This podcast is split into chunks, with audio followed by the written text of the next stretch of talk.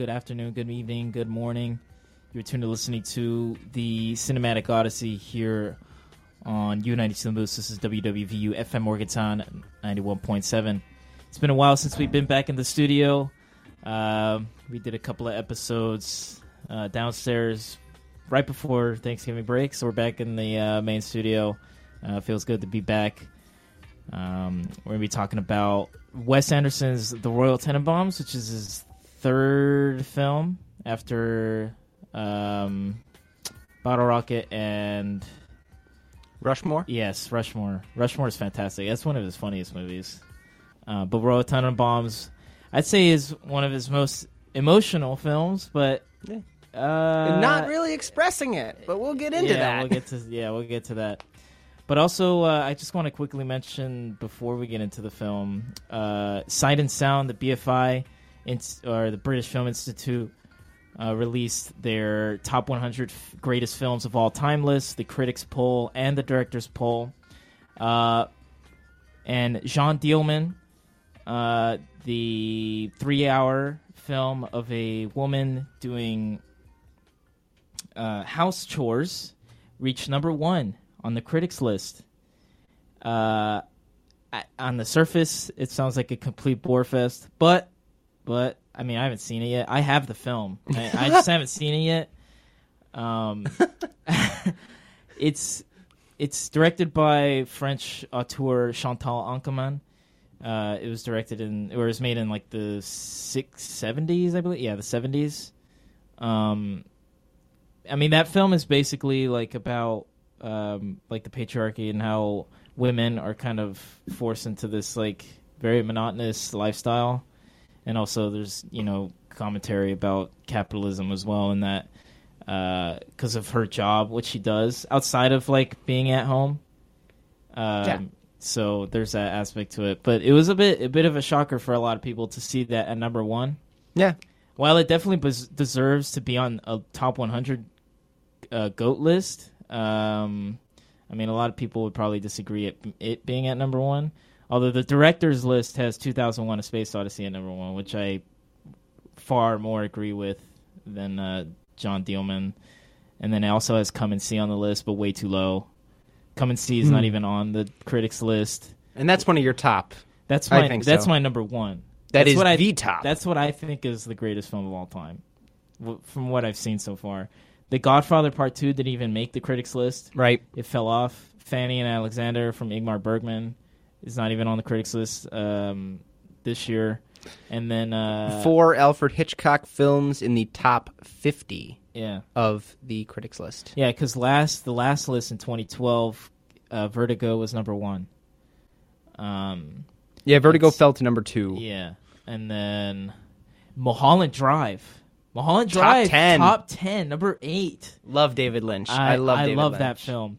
Uh, it's certainly one. Yeah, I mean, it. I'd say it deserves its spot at number eight. Um, it's certainly a top ten of all time. I think uh, it's up there. You can make that argument. Um, but it's they're. I know they're gonna do like a 250. So then again, they're gonna like expand it later as more of the, I guess, votes are counted or or not that. Uh, I guess the BF BFI is gonna make it more public, and they'll also show who voted for what. Ooh. Um, so whoever voted for Yi Yi and A Brighter Summer Day so low, that's criminal. It's criminal. Should not be that low. Those films deserve to be at least, at least at top twenty, at the very minimum, because those films are transcendental. Um, but yeah. Anyways, we're not talking about. We're not talking about this. We're talking about Royal Tenenbaums. Yeah. So let me let me hear what you uh, had your initial impressions of it. Certainly. So I was, you know, I, I my familiarity with Wes Anderson leading into this was I knew he liked the symmetry. I knew he liked the, uh, you know, the the color schemes of his set design was is always poignant. Though the only film I'd seen of his was Fantastic Mr. Fox, I love that. which is a very good film. I love it. But you know, it took some getting used to uh, to watch this. You know, with the camera flipping to make sure that the person in frame is in the center of the shot. Um, getting used to that complete flip where the actor is the sole focus of the camera. That that took some getting used to, I guess. It's and it's not most directors do not do that. And so it it's I guess unusual. But watching this film, it was funny. Like it's quirky, it's mm-hmm. eccentric, it's odd, and it's funny. And you're you're I'm laughing at a, I was laughing a lot actually, which is I, I I don't know how that reflects, but like I would like even at some of the the more morbid stuff, I'm just I'm like, "Oh." that was a fake laugh, but Yeah. you know, no, I was mimicking that a little bit. Yeah, there's moments in the film that are yeah pretty pretty hilarious. Right. I, it got like big laughs out of me. Yeah. This is the second time I've seen this. I saw this uh I think last year. Hmm. Yeah, I think yeah last year. I saw it last year with a couple of friends. Um, but this time it kind of hit me harder. I'd say oh yeah. like the ending, like the last kind of 20 minutes of Mm. the movie. Um and I th- I think it's better. I liked it more in the second viewing than I did the first viewing. Uh, Yeah, just I- everything about it. I feel like that'll happen too, though. Like I think I'm not noticing as much this time just because it was the first the first appearance, my first um, chance to see everything. I was I, I was like, okay. I was writing down, oh gosh, should I keep an eye out for the score? Should I keep an eye out for the this? Okay, this is what I'm thinking might be big later on. Let's see how's that going to work. And then half of these I just kind of abandoned because like I was trying to find like a rhyme or reason to like the instrumental and the score behind the uh well the score duh and I just couldn't pick it out. They're doing an instrumental orchest- orchestral version of Hey Jude and then like all of a sudden Vince Guaraldi's Christmas time is here. Yeah, Like in the background. it didn't ever seem like there was a theme between the music. Me and Julio down by the schoolyard, Ramones. Like he was trying to, like Anderson was trying to capture energy as opposed to, Yeah, that's that's what he does. as in, opposed to uh, like make it relate super hard. No, that's to what the he, film. That's what he does with the Rushmore as well, with the music selection. It's more of like uh, the genre. The genre is pretty consistent in that film, but in terms of the music selection, there isn't anything that is relating. I think it's more of like a vibe choice Yeah, than a thematic choice I for that. music. Um, which I kind of like a little bit more. Uh, in in some ways, I don't know, but that's just me. Yeah. I mean, in my opinion, I think that the the spectacle, the design of the characters does just as much to tell the story as the script does. I I was uh, watching this with a friend last night. She pointed out that they're in the same costumes the, The entire, entire movie, time. yeah. There is no change. Eli is always in that, you know, he's got the fringe, he's Yeah, got the, the cowboy, cowboy hat. hat. Richie's got the Richie is the only one who goes through a uh, drastic change. yeah, Uh, you know, removing the sweatband and, And the shaving- headband and the- shaving his hair, and and doing some more things which are devastating. yeah, we'll get Audib- audibly gasping. Yeah, we'll get but to that. um, Etheline, the mother, she's always monochromatic. Whatever it is, it might be blue, it might be tan, olive, whatever it is, she's all wearing one color. Yeah, There's no dynamic, there's no variety. uh-huh. It's stationary. She is still. And the only person who regularly changes what he's wearing is Royal, yeah, royal.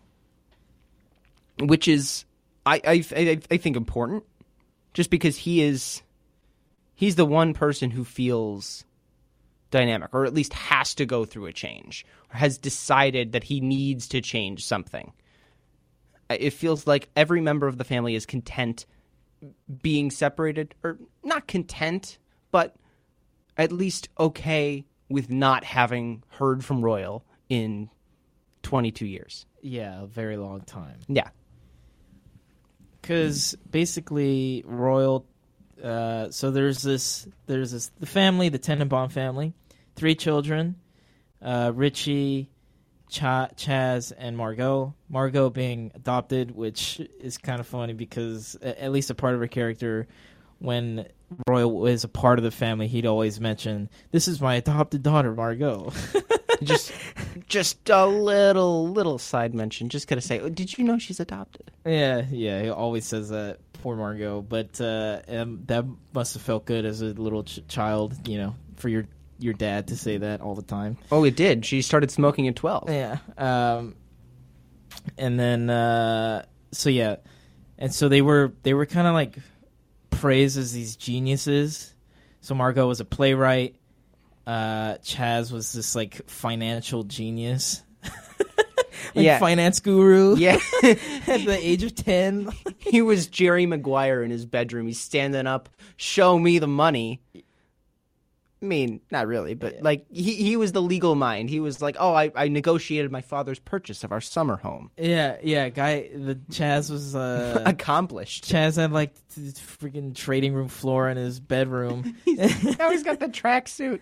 oh yeah, when he's older. I love the tracksuit. and then um, Richie, who was a tennis phenom, um, and that was like basically the three of the kids, and Richie and Margot had this thing when they were kids, like they were kind of in love. They, you know, they loved each other more than just being family members, uh, which is uh, the probably the most uncomfortable part of the whole film. Yep. Yeah. And no, I uh, get that. Yeah. Yeah. uh, and uh, yeah, so Royal Lee, well, he gets a divorce. They separate. They, don't separate, but they don't like legally get. They don't file for a divorce, legally speaking. And he's living in a hotel for 22 Twenty-two years. he lives in a hotel. That's insane to me. I Just don't even know how the, you'd afford that. ju- yeah, just the financial commitment. Because I don't. What does he do? He said he was like a a lawyer of some sort. But he was disbarred. yeah, Did he just save his money while he was in prison? probably. I Fair mean, they're clearly wealthy. Yeah, no, that's fair. That's a good point. And then, uh, yeah, Chaz obviously brought in a lot of wealth, and so did Richie. But I guess I don't know if they shared it amongst like the siblings and Yeah. the mom. But uh, yeah, so basically they were all raised by their mother, um, Etheline. Yeah. right? that's her. How do you say that? Ethel, etheline. something like that. Um, and each of them have different secrets or problems that they all deal with Right. at at, uh, at some different points in the film. Mostly towards the end of the movie, they all like come to uh, resolution, their arcs, so to speak. Um, Margot being she always keeps secrets from everybody. Uh, Chaz The death of his wife. yeah, and then he, yeah, him like kind of coming to terms with that. Overprotecting and having to deal with um, not being able to prepare for every emergency. Yeah, and he hates he hates his father. Oh, yeah. He hates him. And then Richie being well, one, he loves he's in love with Margot, Yep. but he can't divulge that information with anyone, obvious for obvious reasons. Mm. And two, he had an illustrious tennis career, but his last game when he retired at a fairly young age, Yep. it was a horrific match for him. He didn't even try. No, no. It was didn't even try. He was completely dejected. Not at all. and the scene in that is pretty funny because uh, he's like throwing his racket everywhere. He takes his shoes off. He just sits down on the on the um, tennis court, and he and the uh, the commentators point out that he keeps looking into the stands, and then Yeah. uh, they say, "Oh, who's that? Who, who's he looking at?" And it's a, it's his sister and the man she married a day ago. I mean, oh my gosh, it's so funny. what I think the most remarkable thing about this, not the fact that in that match he had 72 unforced errors, which is equivalent to, I think, the two sets that he lost prior, but he had scored a point in the game that uh, was being shown on the television in the flashback. He was down 15 40. How does he score a point? Because he's that, That- good. Because he's that good. He's that good. I guess he was that good. He was the Federer and Nadal and the Djokovic yeah, all day. in one. Even when he doesn't want to play, he still scores a point. Magic. They started giving him a point out of charity. They're like, oh, he's he's going through it. Maybe if we just, Yeah. And then I there's mean, a Eli yeah. has his oh own yeah, secret Eli. too That's right. with his uh, masculine addiction. Yeah, yeah, he's, yeah. That's right. Yeah. So Eli, Eli's uh, Richie's best friend. Yeah. As that's established early in the film. Uh, he would always come over to the house, and kind of like just be a, a, a fourth member of the Tenenbaum children, essentially. Yeah, Kind of. I mean, not not really, because he's not a Tenenbaum. But he all there's like that insecurity about him that he always wanted to be one, but he couldn't. You know. yeah. Um, and then there's Pagoda, like the family. I don't even know what he would be. Manservant, au pair. I mean, he's more or less Royal's right hand Right-hand man. Yeah, like his best friend. he's funny though. Pagoda. You I love just- his. I love his uh, moments when he speaks. I love that he. I love that he stabs him. Frankly, I think that's funny. Oh, at at the, Uh, at the the- like the- twice. he, he does it. He's done it twice, Yeah. as far as we know. He stabs him, and then he he was a hired assassin. He stabs Royal, and then just like brings him to the hospital. there was a price on Royal's head. And then he does it again. He's like, "Oh, you son of a gun! You just got kicked out of the house." Stab, Stabs him. and, Royal- and then Royal- puts him in a cab. Royal doesn't even get mad. He's like, "Don't stab me again, please. Don't do that ever again." I love when he says, uh, "He has a cancer. He has cancer." He has, he has the cancer. Uh, so there's Pagoda, and then there's um, Michael or Mike Hank Henry. Henry. The oh Danny my Glover? Gosh, Danny. Glover. yes, Henry. I mean, he's in the same blue suit every day. By the way, if we want to talk about Arrested. Development, we want to talk about everyone not having to change. He's always in a blue suit. Yeah. So those are the cast of characters. Oh, and then also Chaz's two chil- children, Uzi. And Ari. Yeah, Uzi. That's a funny name, Mini Uzi. Uh, and the and the poor dog. uh, Buckley, I know. May he rest in peace. May he rest in peace.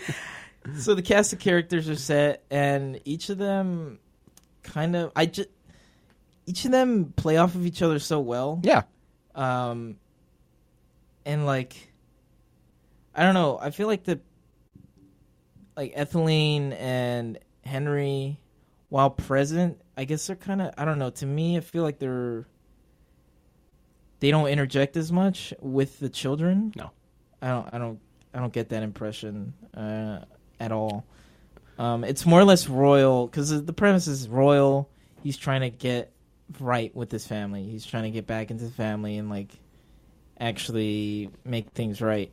Yeah. And he, spoiler alert, he lies. That's a funny scene. I the the uh I'm dying. Oh, when he The, the initial the initial yeah. one. I So, mean yeah. not when he gets caught, obviously. So- that's a funny scene. Yeah, so so basically, so this, the characters are set up. Royal um, confronts Etheline, and he we know that he got kicked out of the hotel. Yeah. so he needs a place to stay.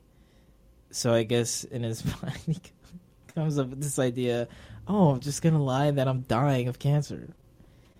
Um, and so he basically manipulates his whole family and lies to them.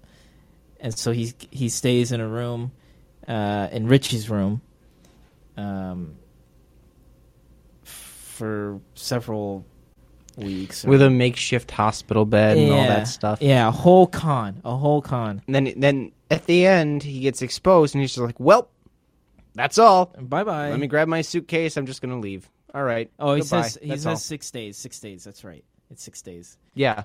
so yeah so he stay he has his he has his time at the house with his family and he says at the end of it all this is the best six days of my life and the narrator which kind of oddly interjects i don't know why they i don't know why wes and uh, Owen Wilson decided this was a good moment to add this in.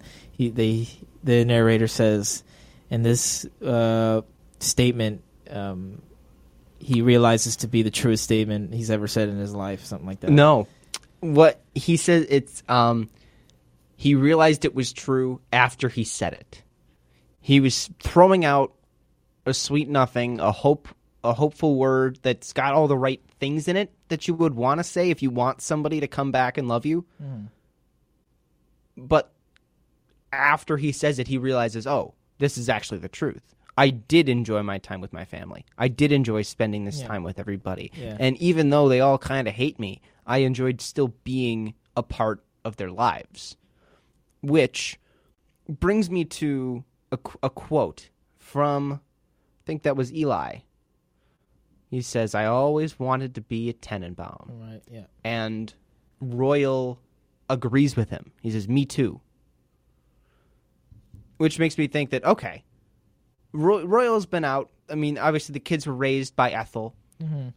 So he's not really a part of their family. He's not really into the day to day lives of them. He's sort of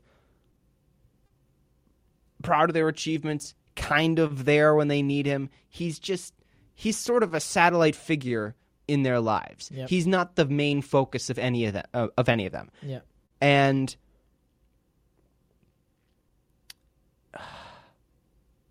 I mean, there's that shot at the beginning. They're having the family's having the BB gun fight, Yep. and Royal and Chaz are supposed to be on the same team. And he says there is there. He's Royal's on the roof, and he says there are no teams, and shoots Chaz in the knuckle. Yep. He doesn't think of his family as part of him. It is him against everybody else. He has isolated himself. And now he's like, well, I always wanted to be a part of this family. For six days, he got to experience what it was like to be part of this family. But the only way for, like, the family to get together and, like, be happy and move on from him is if he's like, all right, I have to let go. They have to leave me. I have to like finalize my divorce. I have to let my son, you know, be um I have to maybe not say that my daughter is adopted one time. Yeah. Yeah. I mean, I think it's interesting though the way he kind of dupes his family, because in I, I think in one in one way, would they would they even let him like kind of come back if he didn't lie? You know what I mean? No.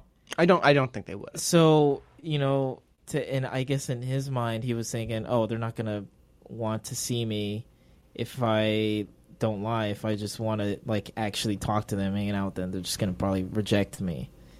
So he, he's probably thinking, well, this is the only way I could probably get their attention and them to finally love me or some in some way. And So it I'm, does just, I'm just gonna lie, Yeah. And it makes it worse. It doesn't work either. and it doesn't work at all. they, they, he gets found out. Chaz is like, "Oh. Oh, he- oh. Okay." He Yeah, doesn't Chaz- care. yeah, He- Chaz it- doesn't it- care. It's not the it's not the drawing. It's not the selling point that he hoped it would be. I'm dying. Okay. Yeah, the only person that cares is Richie. Yeah. Because he was the only son that he actually hung out with. He was the only kid who he loved and like Mm-hmm. spent time with. Chaz, he didn't. Well, he kind of harmed his relationship with Chaz. Yes. Um, so Chaz didn't like him that much. Margot, well, he also harmed his relationship with Margot with what he said about um, her play, Oh yeah. and then she she just kind of left the On house. her birthday. Oh no, It less. was on her. Yeah. Adding insult to injury. hmm So it was on her birthday. He she did a play. The three kids were in it. Yeah. And after the play, she asks him how what his opinion is on it, and then he just said, "Oh, it's just characters on a stage." It was trash. yeah, like uh, just being a terrible father. It was trash. Happy 12th birthday, my adopted daughter. Yeah, just being a terrible, terrible father, and Oh, yeah. rightfully so. She's very upset and leaves, and that was kind of the catalyst moment of you know him getting kicked out of the family essentially. Right. Um, and then Margot goes on a she leaves Runs for- away. runs away for a while. She does she gets married to some Jamaican recording artist For nine days. for nine days when she was 19 uh, and then she went to go see her her family her her biological family they were like farmers in indiana And they took a finger. yeah the, she they were like chopping wood and i guess who I- would be that- her father That looked deliberate. I'll be honest. It looked deliberate. oh Looked like it was a rite of passage. oh like chopping her finger off Yes. We're the nine we're the nine fingered so and so's from Indiana. Therefore, you must be one as well. Yeah. Um and she like has dozens of different like affairs with a lot of people. Yeah. A lot Um, of public transport. That, yeah, that's just what I a- was that's noticing there. uh, Yeah, that's kind of a little bit of a motif. Yeah. Like you got the ta- the gypsy cab. Yep. That's a hilarious name, and it's like always beat up. It's so Dudley. Oh, there's a dent. Oh, there's a dent. Oh, Dudley. dent. Yeah. But like, you're right. I mean, for a family that's this wealthy, they don't drive their own car. They don't even have. You don't. Even They don't have a car. have one. They're they're they're all taking public Yeah, transportation. public the only one who's the only one who's got a car is Eli, Eli. because he's been selling books and he's been making a lot of money. Yeah. That's- Mar- Margot's Oh no no no no no! Uh, Chaz has a car, Uh, the Mercedes. He that he pulls up with his chauffeur to go to the house to Oh. take the bags out. Yeah, he Oh, I guess his own so. car, Okay, but that's it. Fair enough. But that's it. Yeah, well, I mean, Richie's on a boat. He doesn't really need a car when he's on a boat. Yeah, Richie. After he retired, he's been like traveling all over the world. Yeah. Um, yeah, there was like a list of places that he went to at the beginning of the film. Yeah. But uh, I mean the the where was I at? I honestly lost my place. Uh, public transportation, uh, cars. Um, Yeah, Royal, Royal, Royal, Royal. getting back into the family. Yes. yeah, Royal getting back to the family. so he lies. There's a whole sequence where uh, Henry finds out, and because you know, uh, Henry's they get in an argument. Henry and Royal do. Yeah. it gets pretty heated. Um, and Henry walks up to the room where Royal's stuff is, and he opens one of the pill bottles, and inside of it is a Tic Tac. There's a Tic Tac inside one of the pill bottles, and then he calls the hospital, which doesn't exist. for a doctor that does not work there. Yeah, or no, it doesn't even exist. Yeah. and then um, he calls the entire family up into the room, ousts him, and Royal's like, "How do you know?" And then Henry's like, "Well, my wife had stomach cancer, and she passed away from it, so I know what it is, and you certainly don't have it." Yeah. And so everyone is angry and dejected and sad and like betrayed Yeah. by Royal, and so he leaves. Yeah. And he kind of is like indifferent about their reaction. He's Yeah. just like, yeah, okay. It's like, whoops. I guess. I guess that's it. Mm. I mean, I guess he kind of understands that. Yeah, I did kind of messed up, but I Yeah. mean, whatever. But the um, I'll move on. what I pull out of this, you know what? What surprises me the most is that of everybody, Royal has the best relationship with Chaz at the end of the film hmm because Chaz has been the most vocal against him. Yeah, He's like, this guy stinks. Dad's terrible. He did all this to me. He was being illegal. He stole money from me.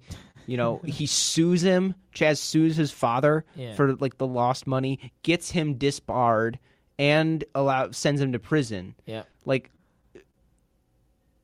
Chaz is really just taking him out, Mhm. and to have them have the best relationship at the end, like it's so I love it. Royal learns the most of how to be a person from Chaz. He goes to Rachel's grave. Mhm. He purchases the new dog for the boys. Mhm. You know, he's developed. Yeah, because after after that moment, he goes back to the hotel, and he gets a job as a um, uh, elevator Yep. mm, Bellhop, elevator like, operator. elevator operator. Yeah. And he's there with Pagoda because Pagoda also gets kicked out. Pagoda was kind of in on it. um, and uh, yeah, so he leaves, and the family is probably like even more, well, kind of united Yeah, by by this that moment. definitely. Um, even Richie, even Richie, as much as he loved his father, he was like, "I don't want to talk to you. Yeah. I don't want to see you." Which is so sad. You know, I don't know. I find it depressing. That was one of the lowest moments uh, in the film. I mean, yeah, it's it's hard to watch because I don't know. It's I I was like I I kind of felt bad for Royal, but what he did was horrible. He should not have lied to his family that he was dying. Unethical. I wrote this down. It was unethical means unethical plan for a moral end. I want to bring my family back together. I will tell them that I'm dying so that they come to me and that we will all be able to spend time together as a family. Yeah. Is that is that right? Eh, probably not. But like his his his intentions were positive. Yeah. His It's like the Breaking Bad thing yeah. with Walter White. But I I have I, I'm gonna, Slightly different though. I've got a theory. I've got my I've got a great great theory here yeah. with Royal and every everyone's line delivery, because mo- nine I'm going to say ninety percent of the lines in this film are delivered in the same kind of inflection. Ev- no one is having an outburst. No one is screaming.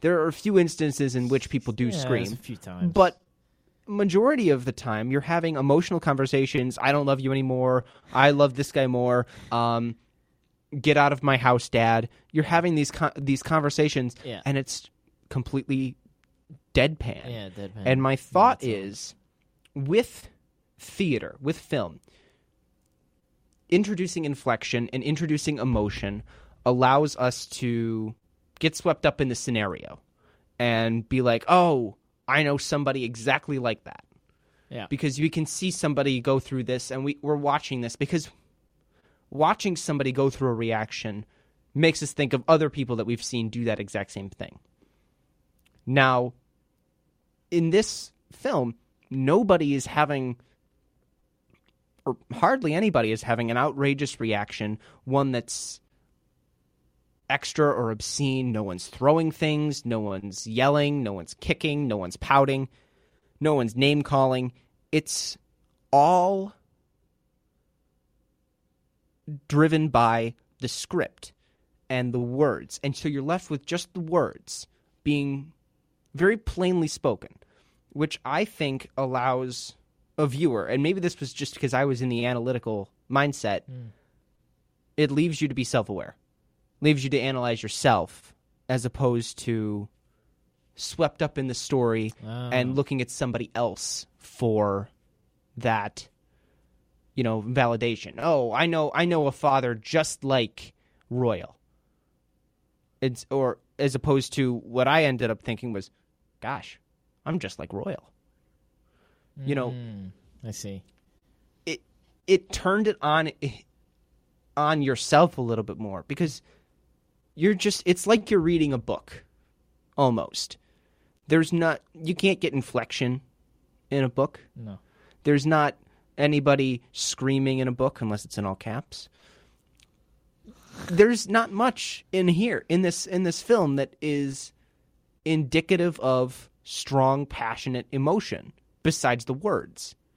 Hmm. So you're left with just the words to say oh does he love does he love his family does he care you're left with that to kind of i guess check yourself and i i really like that decision Yeah. Uh, I mean, I don't know. I didn't really feel that way.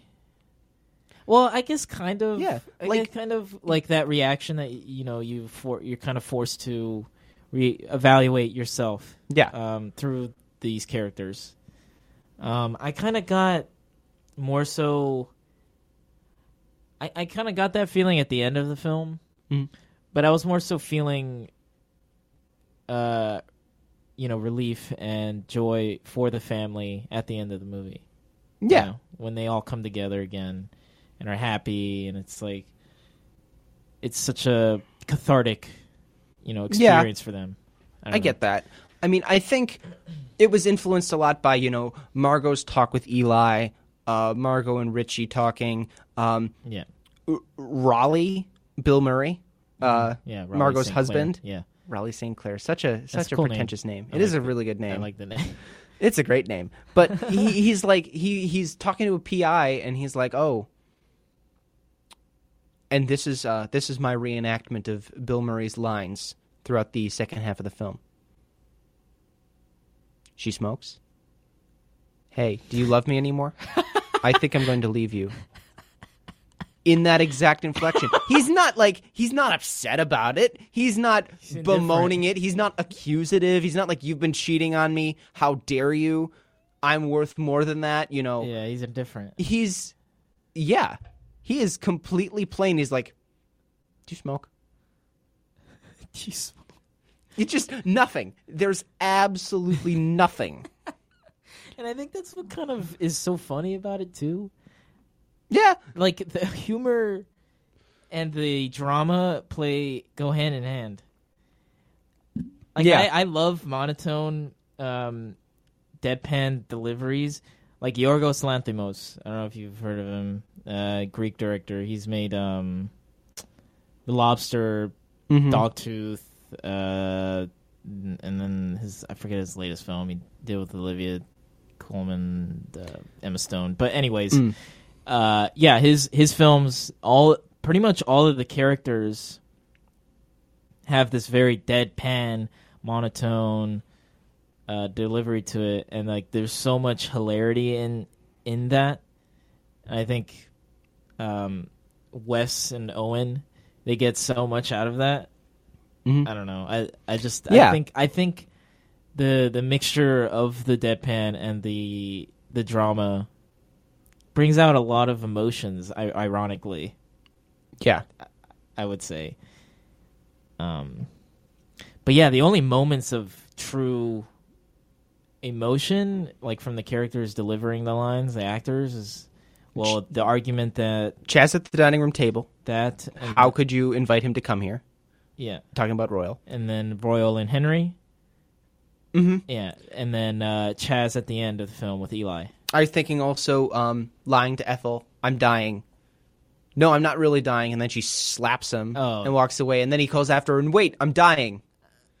like, and then she's like, "Are you dying or aren't you?" And she's she was that that that's what got me because that's the loudest that she speaks in this film, Yeah, and it's just in that scene. yeah.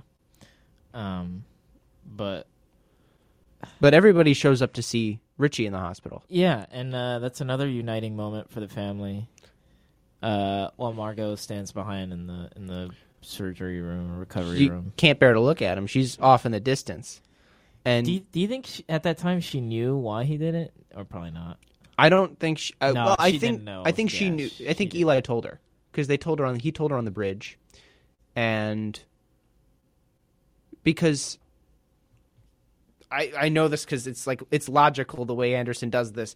They're on the br- she's on the bridge talking with Eli, so they they gather that this is a relationship. The guy takes a picture of Yeah, him. Then PI. Raleigh meets him, and so at the hospital, Raleigh's like, "Do you love me anymore? Are you going to leave me? Leave me? You've been cheating on me for the past I don't know how many years with dudes on public transport. You've been smoking. You've been smoking.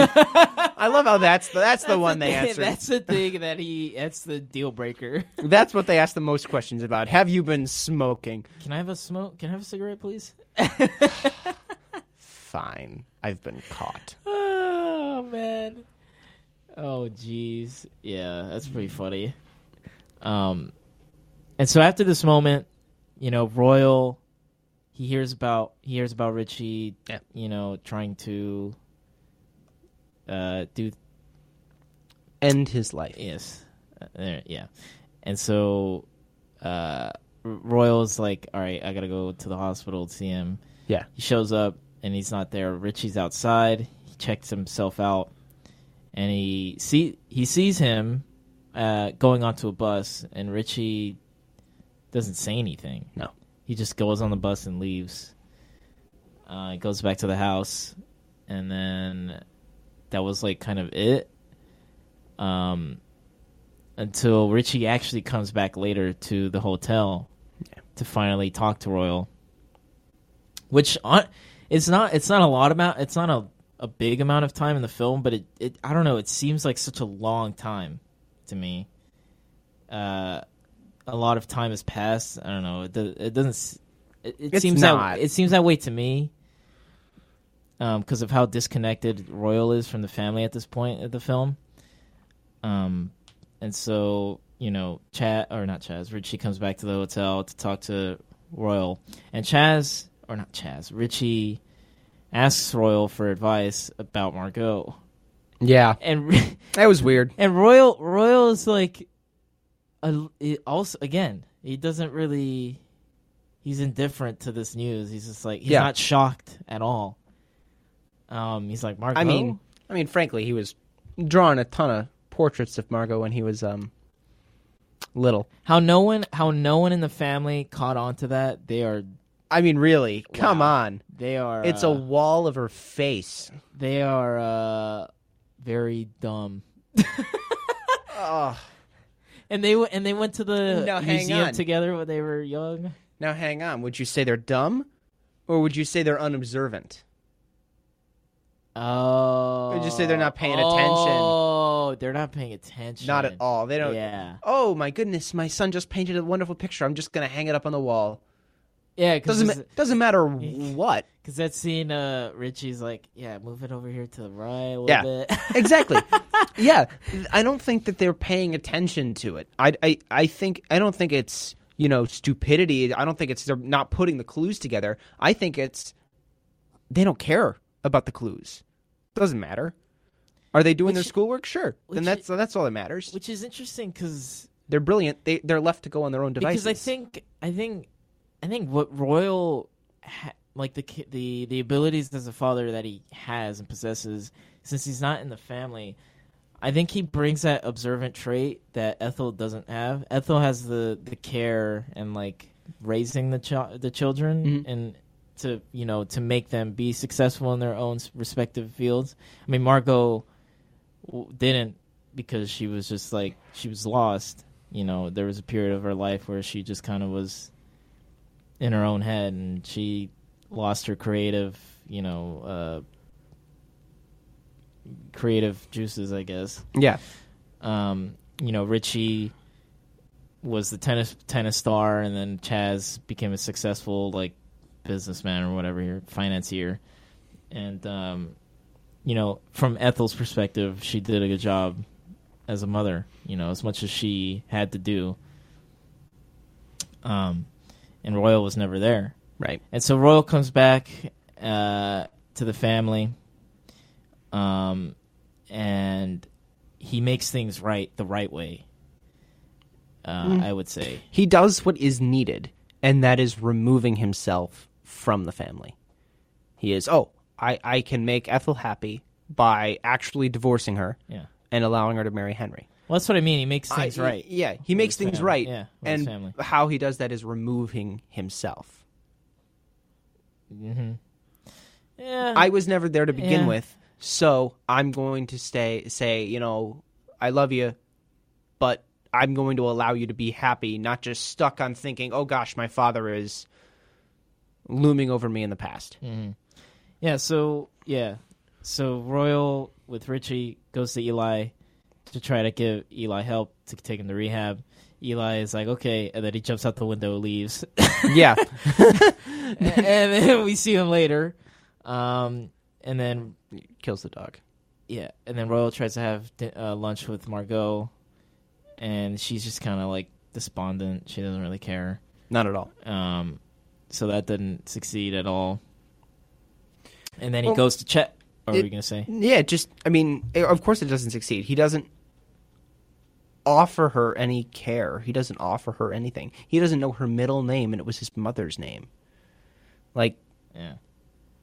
it's not that. I mean, he's got to make up for his shortcomings, Yeah. and he's just kind of offering, "Hey, do you forgive me?" And she's like, no, why would I? Yeah, of course. You're exactly. not giving me a reason to. exactly. Yeah. And so Chaz, and then uh, yeah, he goes to Chaz, and Chaz is like, no, forget you. Yeah, Uh, and so then he goes to Ethel and Henry, and like here, here are the divorce papers. Bye bye. and uh, you know, and he's like, I'm happy for you guys. And he finally comes to terms with you know Ethel being with Henry. He's like, you know what? He is actually a great man. He's everything I am not. yeah. And that's that's such a There's that character. I love that line. I love that line. It's a beautiful line. Yeah. Um, because he's he realizes like, yeah, I I'm not a good guy. Yeah. Um, and I think that was kind of what his family needed to hear from him the most, like Yeah. him accepting or him coming to terms with his own flaws, and like letting down his ego, letting down his uh, pride. Yeah. Um, and being vulnerable. Now I've got a question for you. What is that? Royal sir is Royal is a better person at the end of the film than he is at the beginning. Yeah. How much better? Not, you know, leaps and bounds turns into a saint, but he is he's improved. Yeah. So my question is, what do you think of his, of his epitaph on his tombstone? Uh oh. Heroically rescued his family from the a tragically destroyed Sink- battleship. Yeah, sinking ship. Uh I Do you think that's him changing, or do you think that's just I think that's just him being him, but he's also kind of correct because what is the family without everybody in it? Because Happy? before because before before he was there, I mean Margot wasn't happy, Richie was unhappy with the situation that he was dealt with. I mean more so because of Margot and he her being married with Raleigh, and then Chaz was also unhappy. Yeah. Um, more so because of his wife pa- Well- tragically passing away in a plane accident. but still unhappy? You're right. and then Ethel was kind of like the only one that was content. Um, Yeah. and she was kind of like on the up upward trajectory with Henry coming into her life. Well, I mean, he had always been in her, uh, the family's life because he was like their accountant Yeah. or whatever. Um, and so you know he he offers he asks he asks her to marry him um, in such a funny way like he's like you know on your tax on your Yeah. tax reports or whatever you should probably file as uh Single. single What a flirt. What a flirt. and then he says i want to marry you can you marry me may you marry me please hey, you want to file jointly? Tell me. Tell me, faithful listener, do you want to file your taxes jointly with me? Lord. That's not a good slide. No. That's not good. no but it works I It mean, does. it Oh, works it for does. henry because i guess uh, you see Etheline, she had many suitors in the past Yeah. who are far more like successful people or like important figures Yeah. but she rejected all of them. She didn't even consider a single one of them. And Henry was is the only person who she would like actually enjoy spending her time with and being with. Yeah. Cuz, you know, again, he's everything that Royal isn't. Yeah. Um I mean, I love a good little bit of name theory too, which is why is our our, our dear father called Royal. Royal. And you know, I was I was thinking, you know, he's above everybody, kind of not not physically. Gene Hackman's not that tall, but he's kind of isolated, alone at the top. He doesn't have a connection with, you know, I put subjects in quotes, but like he doesn't have a connection with any member of his family, Yeah. at least until the very end. He is kind of just the authority figure that stays in the vic- in the peripheral, in the vicinity, but never is like an actual important figure. Hmm. He doesn't like make any true impact. No, think of it. Uh, think of think of him like the queen. Yeah, He he's there. He's got the title. He's got the power, uh, uh, or at least the stature that would be associated with the power. Mm. he's a patriarch of the family. But he doesn't really do anything to reinforce that. Yeah. He doesn't pass. He doesn't pass laws. He doesn't pass judgment. He doesn't parent. Yeah, He's just kind of there in name only. yeah. That's yeah. That's an interesting point. I, I didn't think about it like that.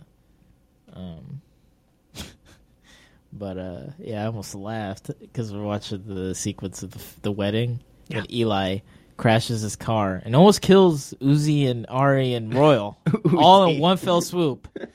but Royal saves uh, himself and then his two grand grandchildren um, from c- certain death. Yes. Buckley passes away. Poor Buckley. Uh, may he rest in peace. The the Tenenbaum dog. Um, but uh, yeah, then Eli and Chaz fight it out. Chaz is angry, angry, Oh, he is seeing red. and Pushes a priest yeah, down he the pushes stairs. the priest down the stairs. That is so funny. the way he falls. He's like a it's like a sled going down. Stairs.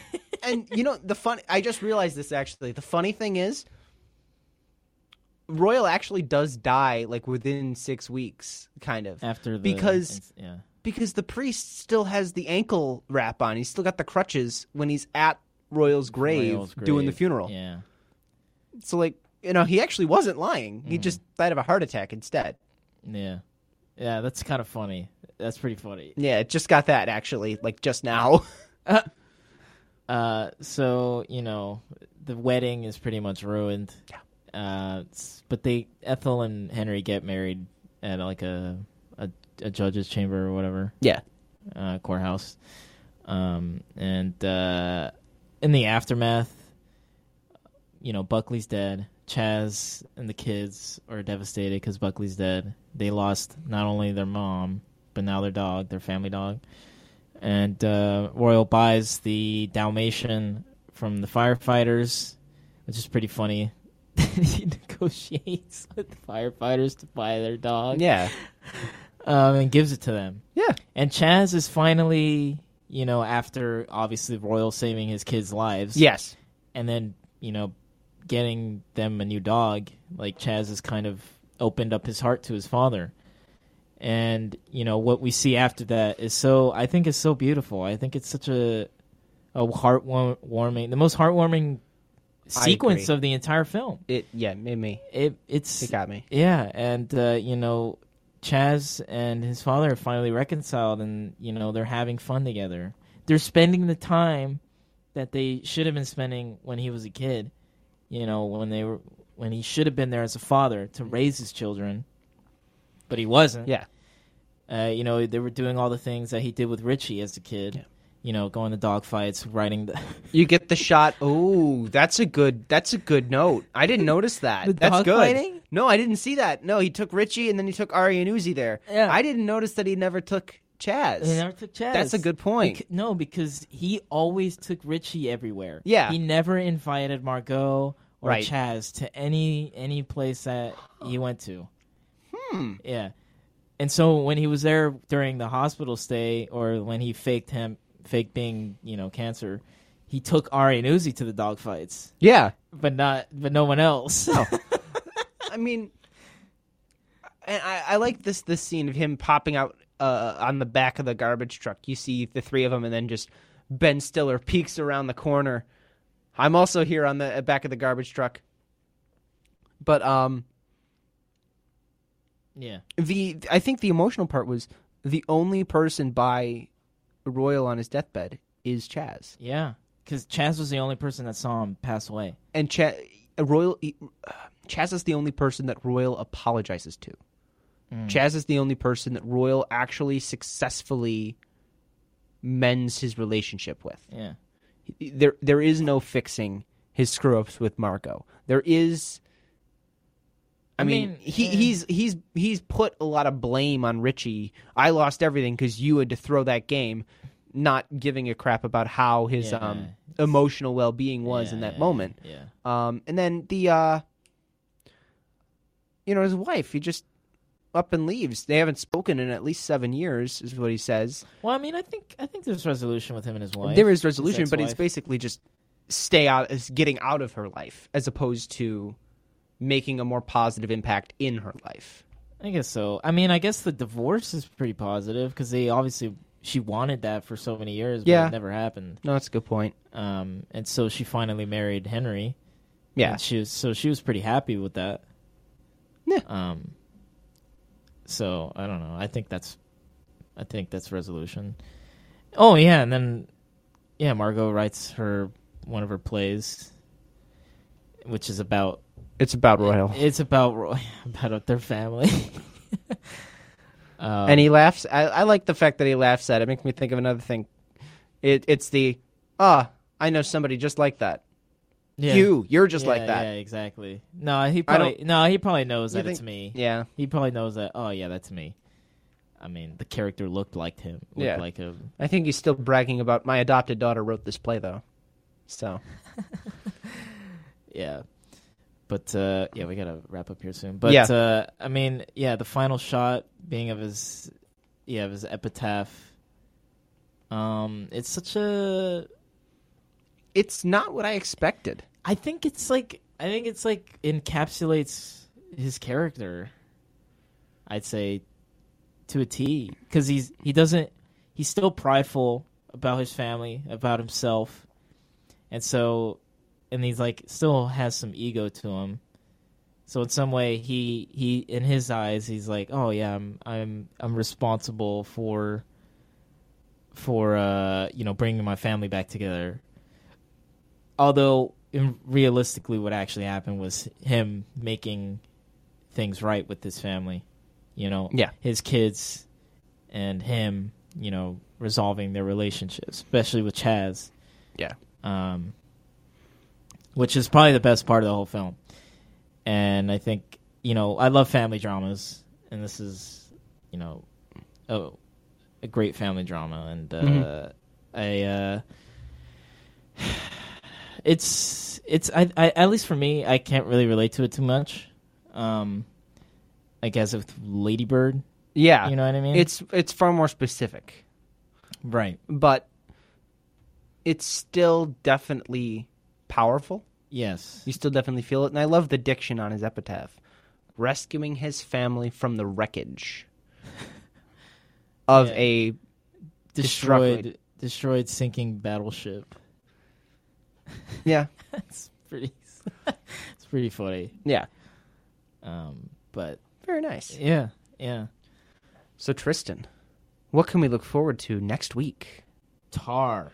Oh yeah. Okay. We hyped that up a long time Yeah, and we then we did. just surprised you all with Wes Anderson. Uh, Sorry about that. Well, okay. So Tar, um, directed by Todd Field. So I I watched it, um, over the break. We're gonna rewatch it though. Okay. Together. Love it. We're gonna watch it together, so you don't have to spend like twenty dollars on renting the thing. Save you money there, but uh, yeah, we're gonna watch it, and uh, you know, I gotta say, it's an extremely dense film.